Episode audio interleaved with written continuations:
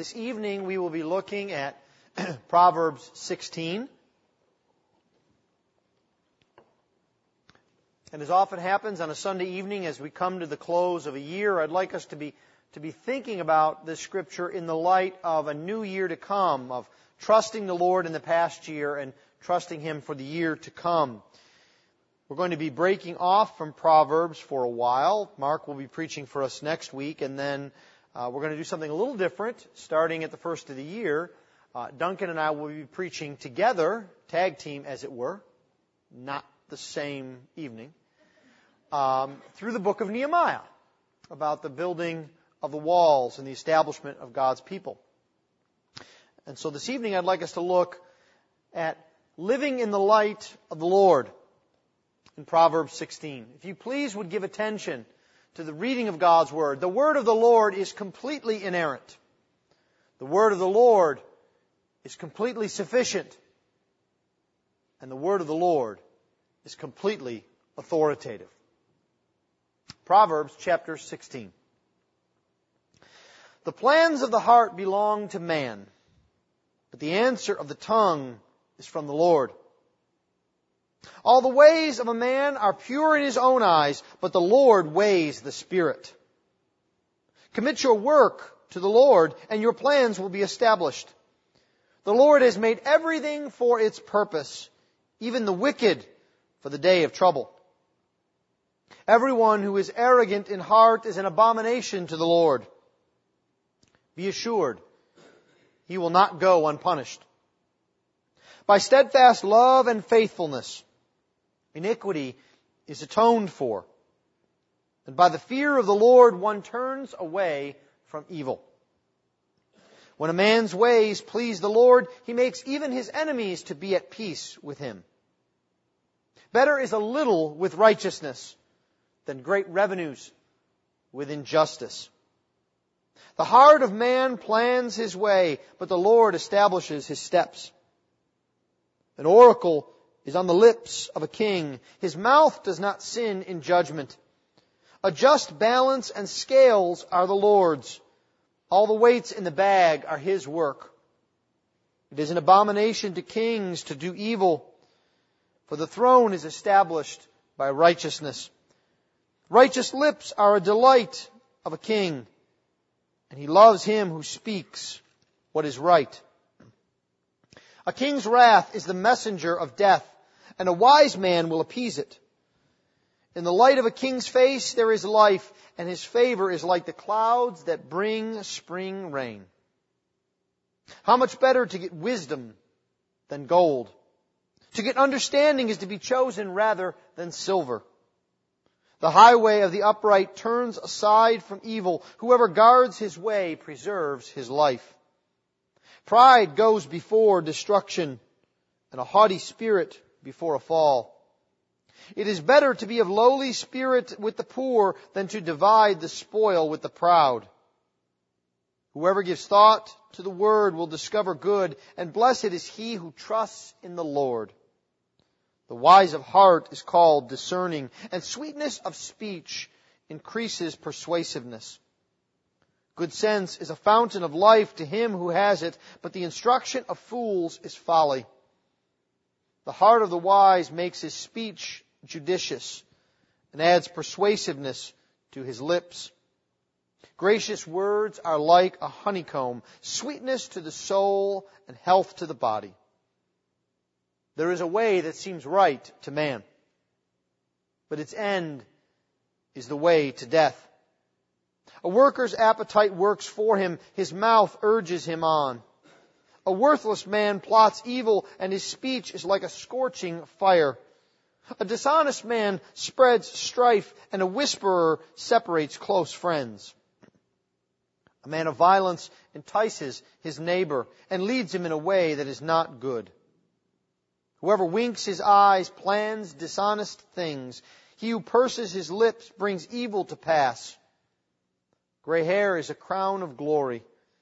It is gained in a righteous life. Whoever is slow to anger is better than the mighty, and he who rules his spirit than he who takes a city. The lot is cast into the lap, but its every decision is from the Lord. Let's pray for the Lord's blessing on His Word. Heavenly Father, we, we ask, O oh Lord, that you would use your Word, that by your Word and your Spirit, you would convict us of our sin, that you would teach us to trust in you, to hope based on your promises. This we ask in Christ's name. Amen. Well, as I said, the end of the year, the beginning of a new year, is a good time to take stock of our life. Not just what we have accomplished in the big picture, not just all of the things that have come to pass, but rather to think about how the Lord has worked in our lives and to look forward to what He will do. And so this time of year is perfect for rehearsing for ourselves the nature of God and how His nature affects who we are and how we are to live. And so this evening I'd like us to see two things briefly. The first foundational principle of the sovereign Lord. That the Lord our God is sovereign. And then secondly, what flows from that is our living under the sovereign Lord. You see, how we live is affected by our understanding of who the Lord is. When we know and see that He is sovereign, that He is in control, it influences, it takes charge, if you will, of our lives. And I think that's what Proverbs 16 is explaining to us in its couplets. It, Proverbs 16 begins by describing God and His sovereignty. Look with me, if you would, at verses 1 through 5. The first thing that we see is, I think, the answer to the question, how is God sovereign? What does this mean? There are a great many opinions about the nature of God and His sovereignty. There are some who think that God is not able to see into the future, that He is as mysterious, that He is as in wonder of things that happen to us as we might be that he has no ability to plan or influence.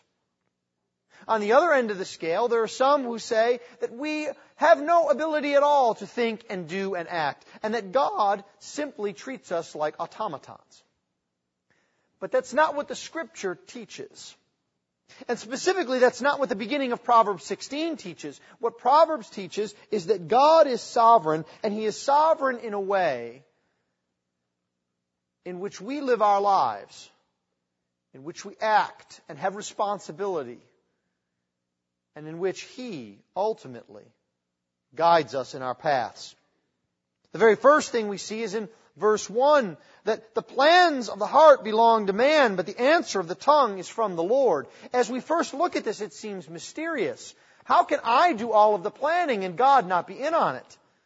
And if that's true, how can He be in complete control of my speech? How do I execute my plan except for by speaking and acting? We want to say, Solomon, you're a little bit mixed up here. Explain this to me. And I think this is in a nutshell of what we look at of the biblical principles of the absolute sovereignty of God and of the responsibility of man. You see, our thoughts and our words and our actions are not independent of God. See, this passage actually shows a good balance that God is sovereign and He is in control, but He acts through us. That we are not compelled or forced to do certain things, but in the end, as we look back, we see that He is the one who has set the words. He is the one who has laid the plans into our heart. This is an important thing for us to think about as we plan for the future. You see, we can make two easy errors. We can say God is sovereign and He's in control, and so therefore I will plan nothing. I'll just see what happens in the next year. Or else we can say, you know, our words are our own. I'm going to worry and fret all year long because everything depends on me. And the Bible teaches us to trust in the Lord and His plans, and in doing that, we are to take cognizance of our own responsibility and our own plans. This is how the Lord works. God is sovereign not only over our thoughts and our words, but even over our ways. In verse 2, all the ways of a man are pure in his own eyes, but the Lord weighs the Spirit. The proverb is teaching us that we cannot view ourselves objectively. When was the last time that you said, you know, I just think I'm wrong. I think I need to listen to other people more and do what they say and not what I think. I think my plans are messed up. No. What happens when we are challenged about what we think or what we plan? Well, we defend ourselves, don't we? This is the reason why I was doing this. This was a good thought process. But you see, the reason why we are unable to view ourselves objectively is because we cannot really get at our own motives. God understands our motives. He can see, He knows and observes. But what is our hope then? Our hope then is in the Lord. For if we cannot understand objectively our motives, we must seek the Lord. We must pray to the Lord to purify our motives, to purify our hearts. This is what is on David's lips all the time. If we understand God as sovereign, we will seek Him. God is sovereign over our ways. He's also sovereign over all our affairs. Look at verse 3. Commit your work to the Lord and your plans will be established. We must first and foremost recognize God's sovereignty. And if we do that, we will gain a great peace by committing our way to the Lord, by committing all of the things that we are to do to the Lord. Now, think about that in a very practical way today. Are you ready today to commit next year's education to God? Regardless of whether you get unforeseen tests, regardless of whether you get the teacher that you desire, are you ready to commit this year's work to the Lord? Regardless of what the price of oil is, regardless of how companies operate, are you willing to commit your next year of marriage to the Lord? Regardless of how your spouse will be in health, or in state of mind, or in state of argument? Are you willing to commit each and everything of your year to come to a sovereign, loving God? If you are, then you will have great peace, won't you? You won't fret about the economy. You won't worry about your relationships. You will commit them to the Lord and know that He is sovereign over all your affairs, over all things. You see, verse 4 tells us that God is even sovereign over the wicked. Even those who seek to escape Him, to be out from under His rule, the scripture tells us that God is sovereign over all things. There is nothing that will come into your life in the year to come that God is not sovereign over. When we understand that, it can give us great comfort and peace. The other thing that we need to understand as we think about the sovereign Lord is what our attitudes are that we should have before Him. Because understanding God's sovereignty is more than a mental exercise. We must live and think knowing that our Lord is sovereign. Look at verse 6. By steadfast love and faithfulness, iniquity is atoned for, and by the fear of the Lord, one turns away from evil. If you view God as sovereign, then you must cultivate love in your life. You must be steadfast in your love and faithfulness to Him and to others around you. You must have that attitude permeate all that you do. It's an attitude that is accompanied by looking to the Lord and pleasing Him rather than pleasing men. That's what verse 7 tells us. When a man's ways please the Lord, he makes even his enemies to be at peace with him. How often do we find ourselves in a state where we are in turmoil because we're trying to please others around us rather than God. There's a quagmire There are shifting sands because there are so many different people to please and they change their minds all the time. How do I know what I should do? How do I know the path in which I should take? You see, the proverb says what we are to do is to please the Lord, to seek Him first, and then everything else will fall into place. An attitude that's important to have before a sovereign God is contentment. Better is a little with righteousness than great revenues with injustice. Would that America would hear that proverb. I think the American proverb is better is a lot with anything as long as I have it. You see, we can get so caught up in the rat race of success and of others around us and of our own expectations that we compromise our view of the Lord.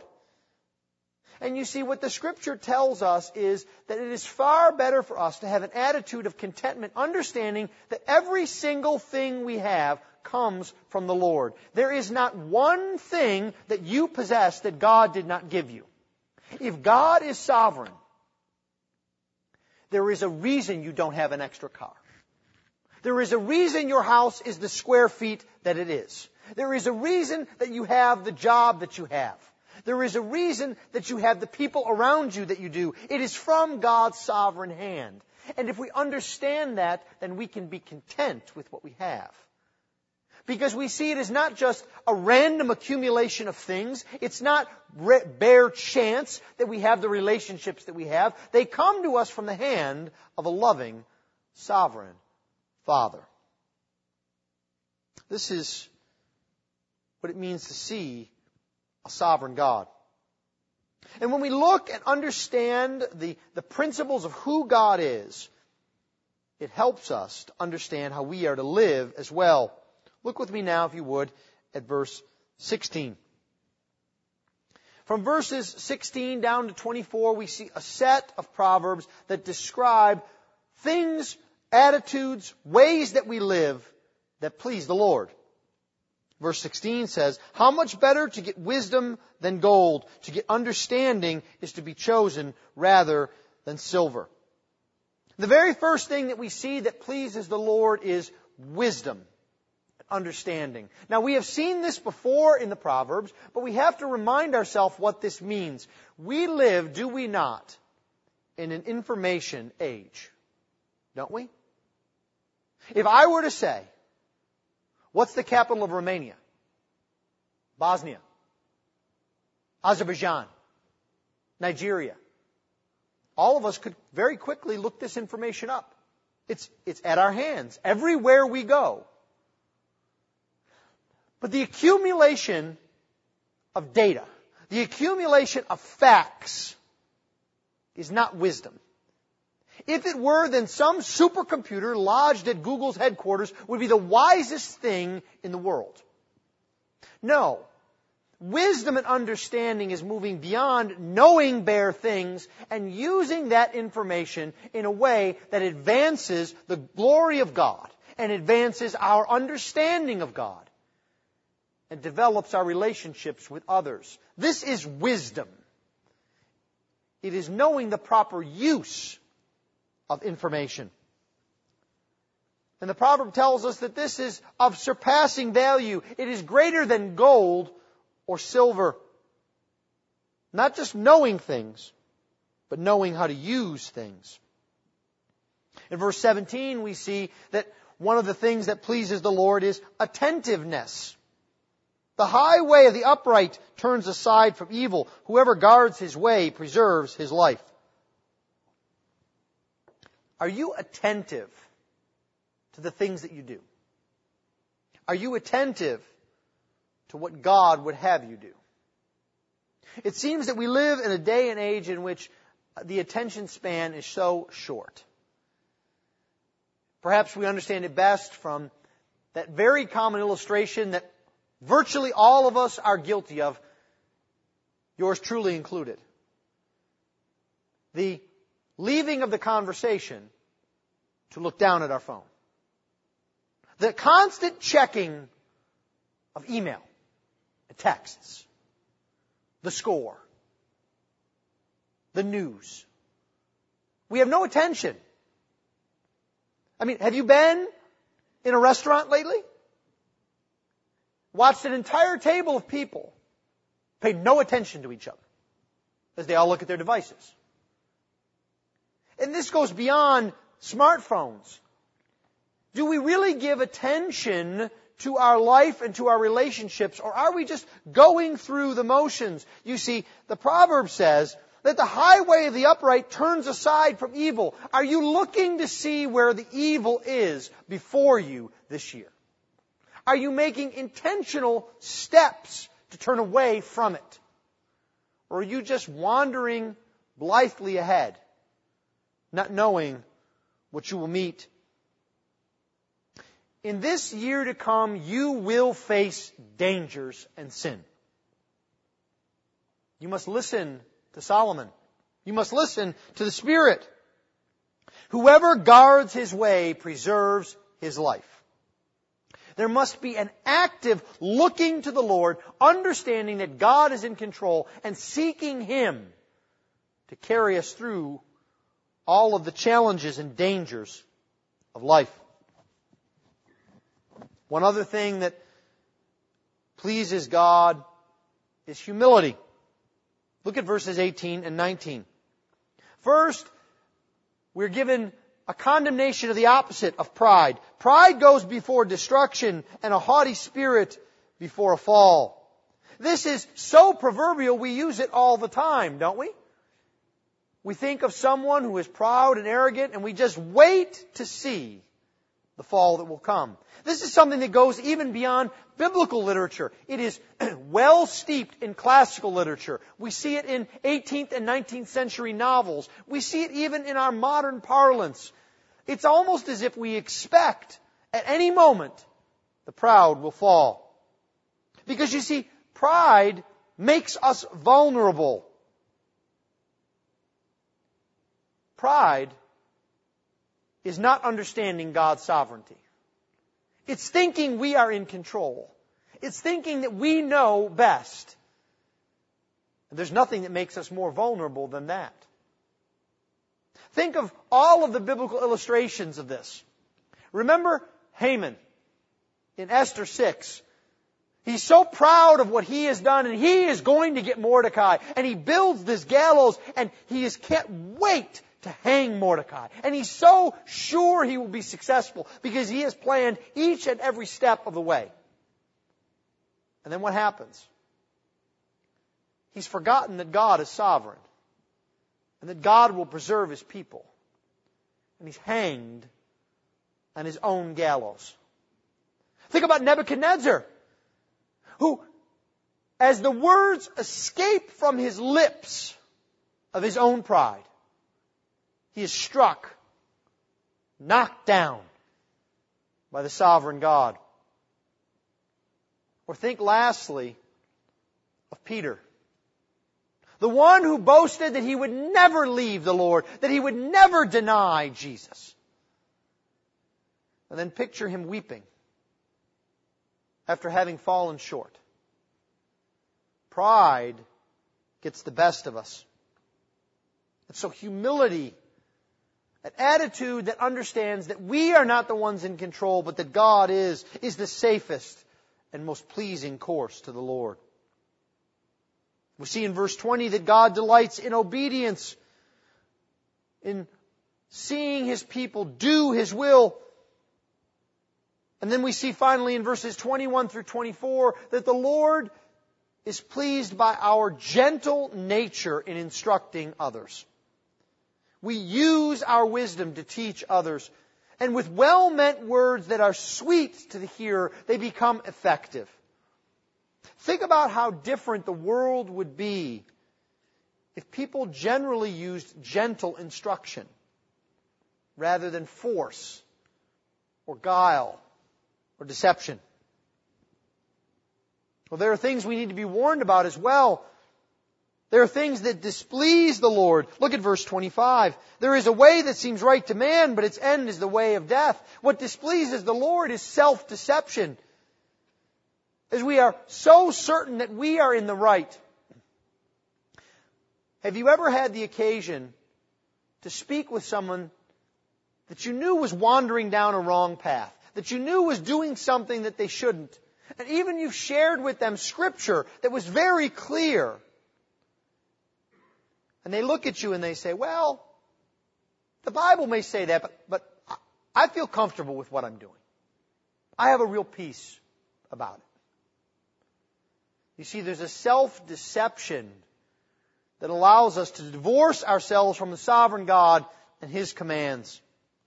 And this is a twin to being self-demanding. Look at verse 26. The appetite of the worker can never be satisfied. Those who are self-deceived can never be content because they don't seek the Lord and they're always wanting more and more and more. And inevitably this leads to spreading strife, as we see in verses 27 through 30. Spreading strife through dishonesty and slander.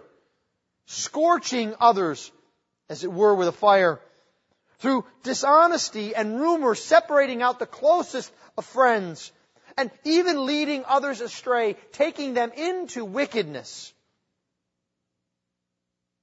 This is a result of not understanding and following the Lord. And this is what we see in conclusion of chapter 16. That when we understand who God is, and we understand who we are, and our life and responsibility in light of God's sovereignty, what we know is, is that we are called all of our days to trust the Lord. To persevere in what is right Gray hair is a crown of glory. It is gained in a righteous life. So the next time someone says to you, you know, you really should dye your hair, you can say, well, I've just been following the Lord. I want to live a righteous life. But all kidding aside, isn't that true? That as we live life and we see experiences, we understand that it is only by trusting the Lord and following in His path and heeding His word that we can even attain to a long and fruitful life. And as we live, as we trust the Lord, we must have self-control. Look at verse 32. Whoever is slow to anger is better than the mighty, and he who rules his spirit than he who takes a city. If we understand that God is in control, we will be in control. We will not seek to grab things, to wrest things, to take control. You see, when we think everything depends upon us, then we become short. We want to take care of everything right away. There's an interesting illustration of this. Perhaps you've done this or seen someone do this. I know I've done it more than once in my day. When you see someone that is working on a project or a task, for me, it's when someone is trying to do something with computers or electronics. And as you look at them, and finally, as your frustration builds, as you don't think they are capable of doing it, as you don't think anything can happen outside of you, what do you do? You say, get out of my way, let me take care of this. Just get out of the seat. Right? For you, it may be working with your hands or, or reading or analyzing things. But you see, the one who trusts the Lord and that all things are in His hands will not seek to grab that control. Not just in those mundane instances, but in the big and large things of life. And then this is concluded by this last verse that seems almost comical, doesn't it? The lot is cast into the lap, but its every decision is from the Lord. Now, I'm not suggesting that you go home and you spend the next year making all of your major decisions by rolling a die. But what I am saying is, is that no matter which way the die falls, God's still in control, isn't He? You see, it's not that the lot is a secret into God's will. It's that they trusted the lot because no matter which way the lot came up, God was still in control. So no matter, no matter what comes your way this year, do not see it as evidence of God abandoning you, of God being not in control. Lean upon the sovereign Lord and take from his hand what he gives. You'll find contentment and peace. Let's pray.